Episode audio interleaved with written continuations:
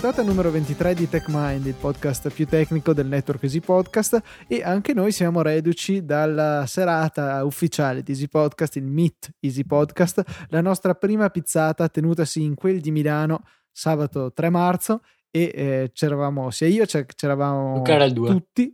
due marzo, sì, è uguale, non sono neanche più capace di dire una data, quindi un bello Zorzi Fail anche qui in diretta, ma non ho intenzione di riregistrare questo pezzo perché sono troppo pigro, per cui tenetevi lo Zorzi Fail. E ehm, se non l'avete ancora fatto, potreste andare su easypodcast punto it a ascoltare il One More Show che è stato creato eh, mettendo insieme un po' i pezzi di audio che siamo riusciti a registrare durante la serata. La serata è stata molto bella, c'eravamo sia io che Filippo, e quindi c'era tutte le persone appunto che meritavano di essere conosciute quella sera, e eh, voi ascoltatori eravate veramente in tanti, non mi aspettavo sinceramente una così grande affluenza, mi ha fatto molto piacere. Credo che anche a te sia piaciuto.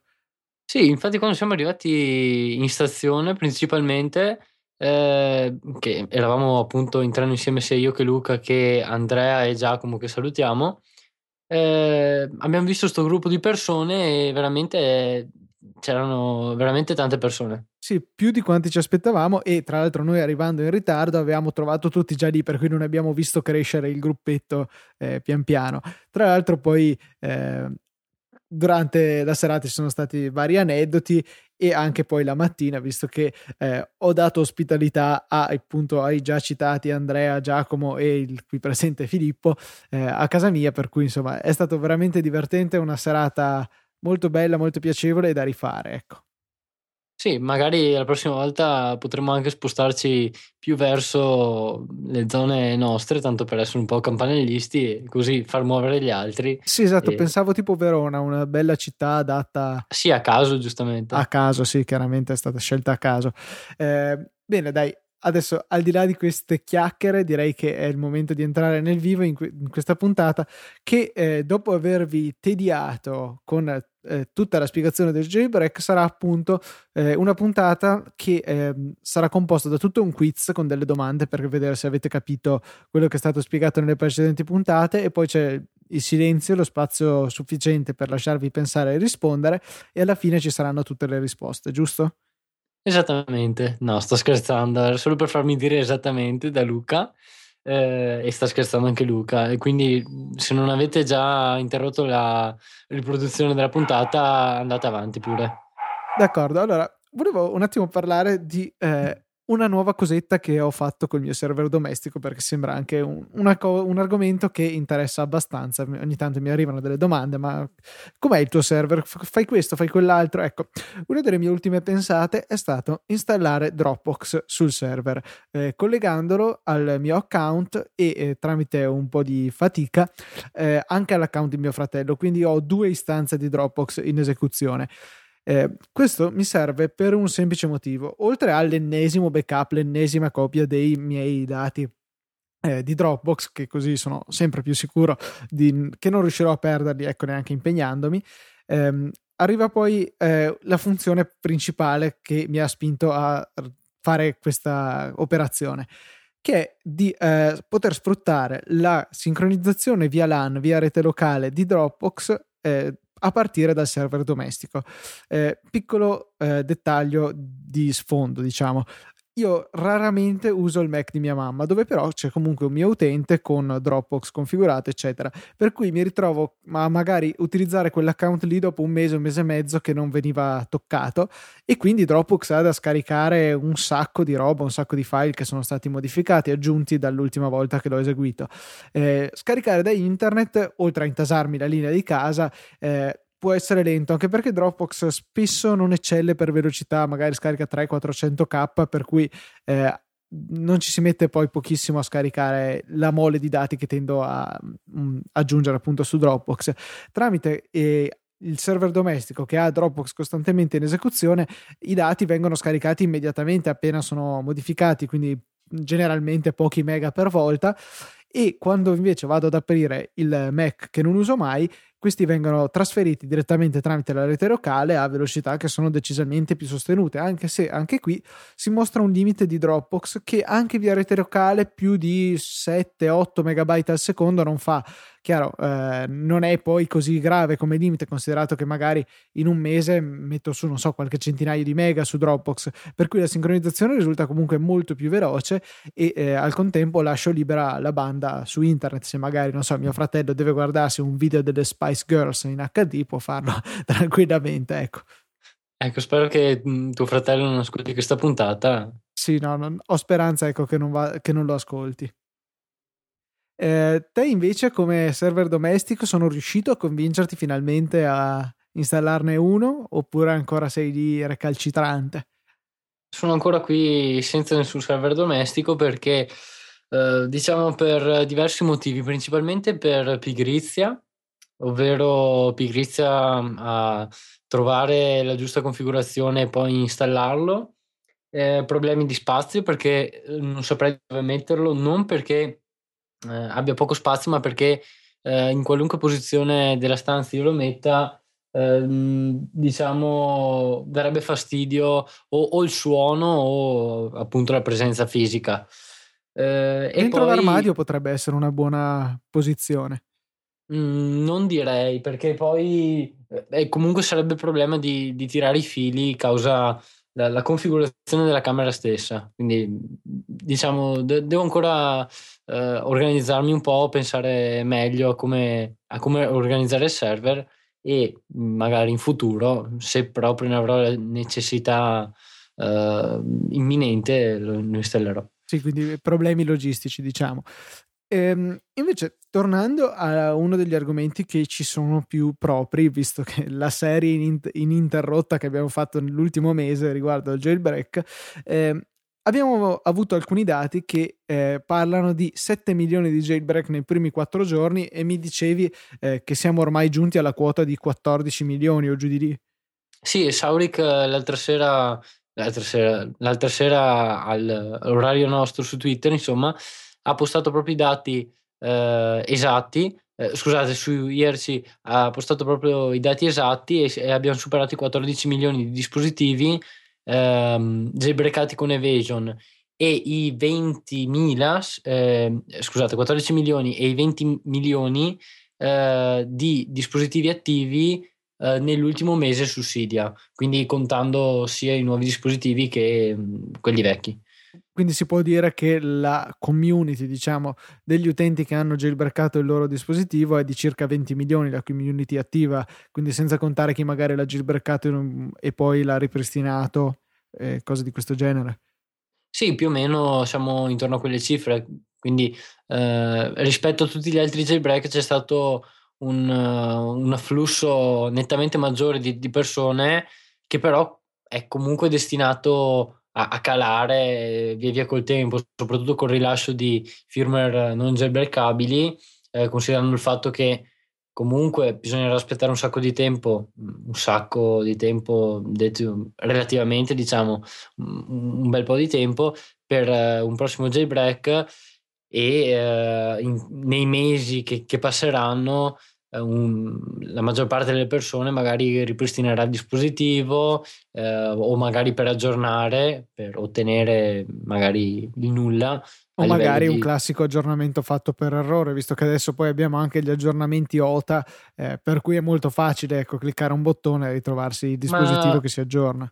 In realtà eh, è impossibile effettuare un aggiornamento O T A né per sbaglio né in maniera volontaria una volta che si è jailbreakato il dispositivo, perché Evasion disabilita proprio la possibilità di effettuare update O T A.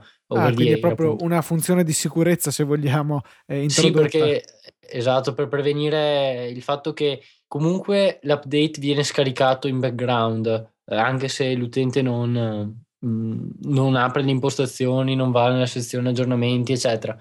Eh, e eh, novantanove su cento, diciamo, delle persone eh, tende a vedere un, un pop-up e a premere il primo pulsante che, che vede sullo schermo, o quello più vicino al proprio, alla propria mano, e, e magari viene effettuato l'aggiornamento per sbaglio. Quindi proprio per evitare questo genere di tragedie eh, hanno preferito disabilitare gli update over the air alla radice, e, e, e morta lì. Tra l'altro avrebbero potuto funzionare o magari ci si sarebbe trovati con un sistema corrotto a mischiare eh, le carte di jailbreak e aggiornamento che magari si aspettava uno stato particolare del sistema eh, precedente?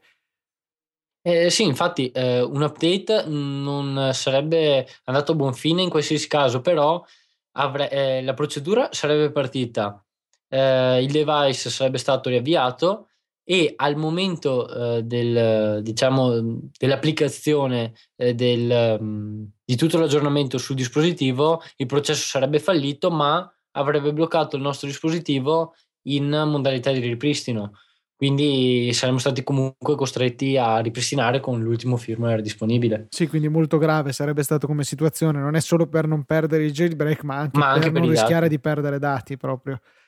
Sì, appunto, quindi eh, doppia sicurezza e, e speriamo che nessuno eh, aggiorni per sbaglio attraverso iTunes, perché sinceramente scaricare mh, quanti sono? Un seicento giga, mega per sbaglio, eh, settecento mega per sbaglio, eh, sì, insomma, a meno che non abbiate connessioni super, mo- sì, sì, decisamente super. Ci vuole il suo tempo. E, tra l'altro, eh, una cosa che mi stavo chiedendo io stesso, perché eh, non so se l'ho detto qui su TechMind, probabilmente no, perché non avevo ancora raggiunto la decisione.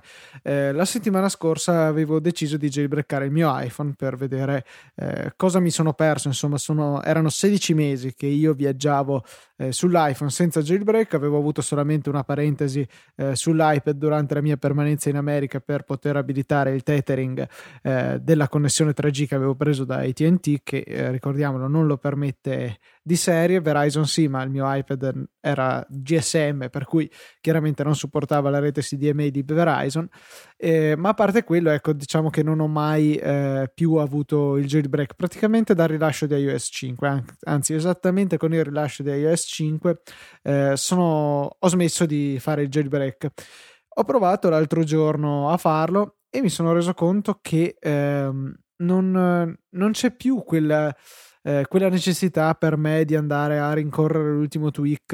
Eh, ho provato qualche tweak, ne ho comprato anche uno, Auxo, che cambia la barra del multitasking che in una maniera che te, a te non convince, e devo dire che sì, ok, ci sono delle comodità, ma non sono delle comodità eh, così grandi nella mia esperienza, nel, in quello che ho vissuto io, ecco, in quelle trentasei ore in cui il mio iPhone è stato jailbreakato, tali da poter giustificare quelle che invece possono essere eh, dei potenziali problemi che ne possono conseguire. Eh, per esempio, in quelle trentasei ore mi sono trovato davanti a un blocco totale dell'iPhone più eh, un, un respring così a caso.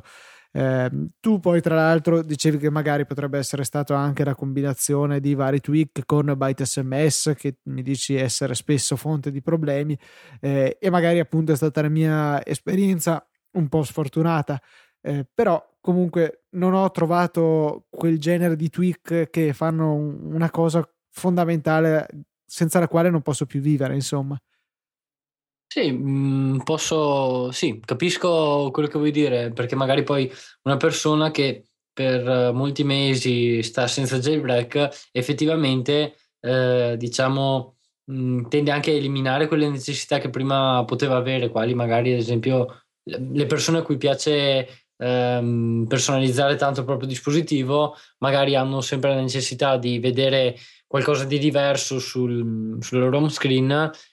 Stando molti mesi senza jailbreak magari questa necessità sparisce, oppure mh, quelle persone che erano sempre costrette a utilizzare MyWay ora hanno la funzione personal hotspot abilitata dal proprio operatore, oppure altri migliaia di casi, e, e quindi il jailbreak, diciamo, è diventato sempre meno indispensabile, ma non per questo magari non utile. No, quindi, quello, quello senz'altro. Eh sì, esatto. Poi eh, riguardo invece i problemi che hai avuto, come ti ho spiegato quando ci siamo incontrati, eh, ho mh, diciamo eh, serie perplessità, si può dire, sì, eh, su sia Auxo che eh, BiteSMS, perché eh, BiteSMS è molto spesso fonte di problemi. Eh, io personalmente l'ho usato pochissimo ancora l'anno scorso probabilmente. Eh, ma un sacco di persone che, che riscontrano problemi arrivano sempre a determinare come causa BiteSMS se ce l'hanno installato, perché magari eh, dato l'enorme quantità di, di funzioni che va a modificare e, e l'enorme lavoro che deve fare all'interno del dispositivo, capita a volte che ci sia qualcosa che sfugge nonostante la bravura degli sviluppatori e eh, quindi va a causare problemi. E questo tra, ah. l'hai notato tu eh, magari eh, nel rispondere alle mail di supporto dei tuoi tweak, eh, magari la gente scriveva a te segnalando dei problemi quando poi in realtà i problemi erano causati da BiteSMS.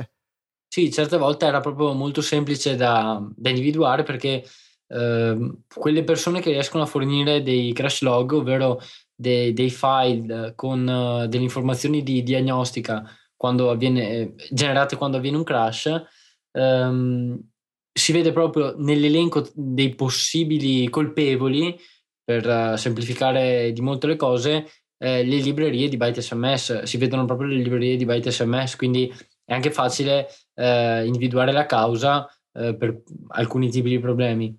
Mentre per quanto riguarda Auxo, volevo, volevo dire, eh, quel, quel tweak non mi ha mai convinto all'inizio. Premetto che tutti i tweak che si propongono di eh, ridisegnare, riprogettare, eccetera, lo, lo switcher delle applicazioni non mi sono mai andati a genio, perché eh, è una delle poche cose di, di iOS che, che mi piacciono personalmente così come sono, ovvero icone, eh, possibilità di, di chiudere le applicazioni eh, e controllo del, della riproduzione dei file musicali e, e controllo del volume. Quindi non, non cambierei eh, tante cose su, su, proprio sull'aspetto e sull'organizzazione delle funzioni. Ehm, Il problema però di Auxo è che ehm, fino allo scorso aggiornamento la maggior parte del, de, del codice del tweak era scritto senza tenere mh, totalmente in considerazione eh, il, la gestione della memoria, perché eh, senza andare troppo in tecnicismi, eh, gli sviluppatori, che se non sbaglio sono ben quattro persone, pensavano di, eh, che il compiler facesse tutto per loro praticamente, e eh, non tenevano in considerazione in maniera più assoluta la gestione della memoria, quindi eh, capi- mh, causava dei crash non dovuti a eh, problemi eh, che andassero, diciamo, a interferire con altre applicazioni o chissà cos'altro, ma proprio problemi di esaurimento della memoria stessa, quindi eh, Tutti, eh, quelle, tutte quelle belle immagini che vediamo sullo switcher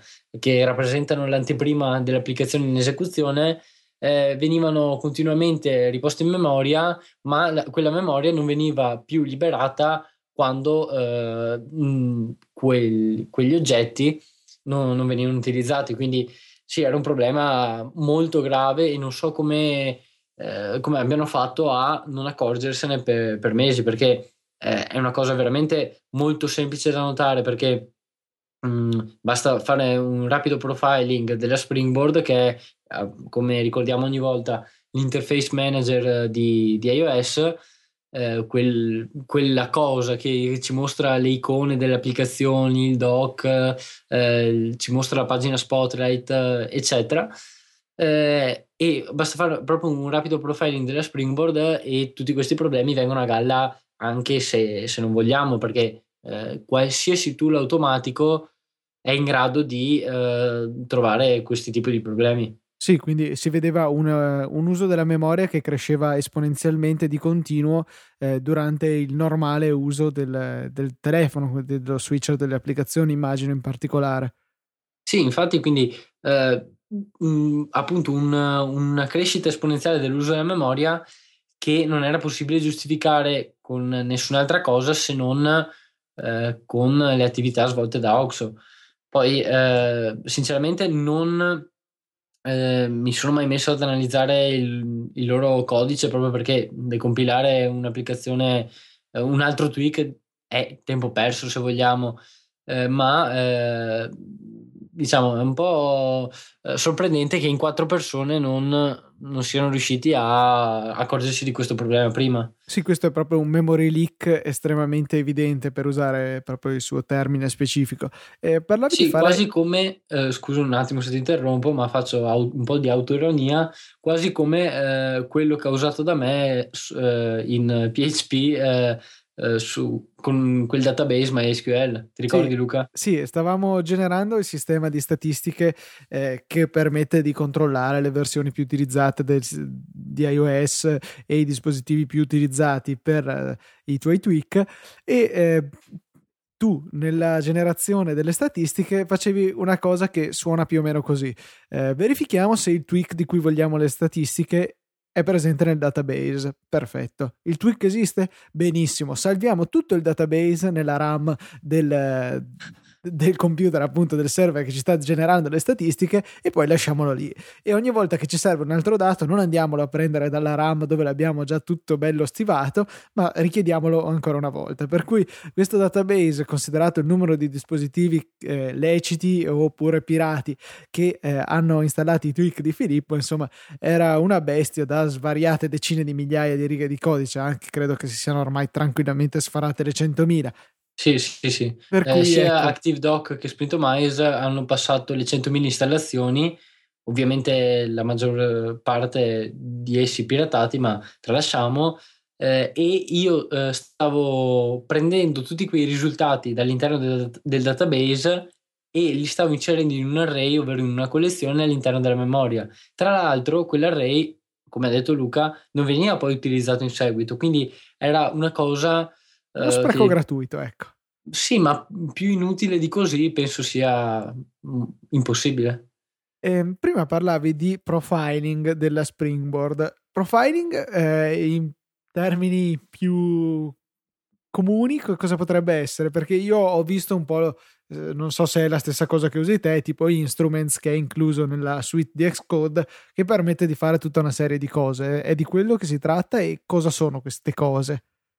Sì, eh, è anche eh, di quello che si tratta. Infatti Instruments permette di eh, controllare qualsiasi aspetto eh, di un'applicazione di iOS, e appunto vengono chiamati profiling tool quei quegli strumenti che permettono di analizzare l'esecuzione, il funzionamento, l'utilizzo delle risorse, di eh, magari eh, misurare i tempi di, di esecuzione di certe routine eh, di un'applicazione o di un qualsiasi processo all'interno di iOS, o, o meglio di, all'interno di un sistema, perché appunto un tool di profiling esiste, penso, per qualsiasi sistema embedded o per, anche per sistemi desktop. Quindi banalmente, se tu sviluppi un'applicazione puoi studiare eh, dove la tua applicazione perde più tempo, quindi magari lì c'è del codice che può essere ottimizzato per velocizzare i tempi di caricamento, per dire. Sì, oppure ad esempio ehm, un altro, un'altra cosa utile, molto visuale, è quella di poter evidenziare con colori diversi le view, gli oggetti che, che vediamo sullo schermo, quindi magari vedere eh, quale oggetto appare sotto ad un altro e, e analizzare nella gerarchia o cose simili. E un'altra cosa, una curiosità, è questi problemi poi che eh, si verificano con il jailbreak, che ho notato anch'io, alla fine poi sono eh, frutto del fatto che eh, tutti questi tweak altro non sono che insinuarsi nel codice già scritto di, da Apple e andarne a modificare gli scopi, andarlo comunque proprio a modificare, e per cui si rende più semplice in, eh, raggiungere quelli che sono dei bug che magari sì sono presenti nel codice di Apple ma non vengono mai scatenati in condizioni normali. Eh, sì, eh, ogni tweak funziona inserendosi all'interno di codice già scritto, quindi è molto semplice eh, diciamo andare a creare dei conflitti quando due tweak vanno a modificare lo stesso codice. Mm, è questa la risposta? Sì, no, credo di sì. E poi anche immagino che eh, anche un singolo tweak abbia ampi margini di fare errori e andare a scatenare dei comportamenti non previsti, e poi alla fine stringe stringe si arriva a un crash. Sì, anche questo è possibile, perché comunque eh, io faccio sempre il solito paragone, che può sembrare stupido anche a volte. Quando uno sviluppatore scrive un'applicazione mh, per iOS, eh, se eh, c'è un, cra- un crash, a meno che non sia un bug nelle librerie di Apple, ma in quel caso si può fare poco, eh, è, il crash è causato da un problema del codice scritto dallo sviluppatore. Quindi eh, lo sviluppatore non deve fare altro che analizzare il proprio codice, che è scritto davanti ai suoi occhi, e tentare di capire dove sta il problema. Ciò può essere molto complicato, ma comunque mh, si parte dal presupposto che bisogna cercare un errore all'interno del proprio codice e, e si sa che si ha il proprio codice a disposizione. Eh, quando si scrive un tweak invece la cosa è molto diversa, perché eh, si vanno a, non solo a modificare ma anche ad utilizzare funzioni, che è la cosa più importante, si vanno ad utilizzare funzioni scritte da altri, non, non documentate e dei quali non si sanno nemmeno i parametri, ovvero una funzione può avere dei parametri, se non sbaglio l'abbiamo già spiegato questo concetto, ovvero può ricevere del, degli oggetti da utilizzare eh, o degli oggetti che, attraverso i quali eh, o meglio sui quali basare eh, la propria esecuzione, ecco. Banalmente la funzione addizione che richiede il parametro A, il parametro B e restituisce il, para- la, il numero C somma di A e B. eh, Però se noi non lo sappiamo che quella è la funzione addizione e che richiede quei tal parametri, diventa tutto più difficile, bisogna andare per tentativi. Sì, magari eh, una funzione addizione è anche abbastanza semplice da intuire, perché eh, attraverso dei tool quali ClassDump siamo in grado di eh, trovare i nomi dei metodi all'interno del, de, de, degli eseguibili Objective-C, scritti in Objective-C. Eh, però eh, non siamo in grado di trovare i nomi dei parametri, quindi magari dato che tutti gli, i parametri che eh, sono eh, pointer ad oggetti Objective-C eh, vengono mh, stampati diciamo come eh, di, di tipo I D, no, non siamo in grado di determinarne il vero, il vero tipo, la vera classe, eh, se vogliamo essere eh, se vogliamo semplificare le cose, e quindi dobbiamo cercare di capire noi Uh, quali sono i parametri di una funzione. Quindi questo rende le cose molto molto più complicate, soprattutto quando si vanno a utilizzare funzioni con nomi poco chiari o um, in classi che non sono state mai utilizzate in passato all'interno di, di framework privati. Quindi mh, diciamo sì, è una cosa complicata che richiede non solo tempo, perché uh, comunque uh, Eh, sono richiesti molti tentativi, magari a volte, per riuscire a trovare la giusta combinazione di parametri, di eh, interpretare il valore di ritorno e tutte queste cose, ma eh, soprattutto eh, richiede tanto ragionamento per capire qual è la funzione giusta da utilizzare o quella da andare a modificare. Quindi alla fine l'errore è sempre dietro l'angolo e il crash pure, anche pertanto che uno sviluppatore si impegni e cerchi di risolvere tutti i potenziali problemi, poi saranno sempre gli utenti a trovare eh, quelli più fastidiosi, e questo vale sicuramente per le applicazioni normali, ma poi per i tweak è ancora più accentuata questa situazione.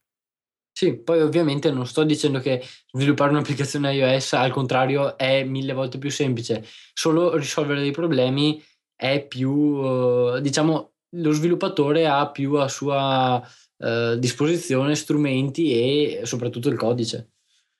Sì, decisamente questa è proprio la, la questione di base, per cui eh, ancora una volta eh, il jailbreak eh, comporta sì grandi poteri, ma da questi grandi poteri derivano grandi responsabilità, tanto per eh, citare Spider-Man. eh, Direi che quindi siamo giunti, con questa citazione davvero estremamente colta, alla conclusione di questa ventitreesima puntata di TechMind. Vi invitiamo, se volete entrare in contatto con noi, a farlo tramite il nostro account Twitter, TechMind Podcast. Sia io che Filippo lo teniamo d'occhio almeno una volta al giorno, andiamo a vedere se qualcuno di voi ha scritto qualche cosa di interessante, e c'è anche la mail techmind chiocciola easypodcast punto it. Eh, detto questo, è il momento dei saluti che lascio fare a Filippo. Sì, eh, volevo dire un'altra cosa. Durante questa puntata, se avete notato, ho detto solamente una volta esattamente, ma purtroppo eh, avrò detto almeno cento volte diciamo, quindi magari se evitate di fare ironia anche su questa ve ne sarei grato. Ciao a tutti, alla settimana prossima, ciao.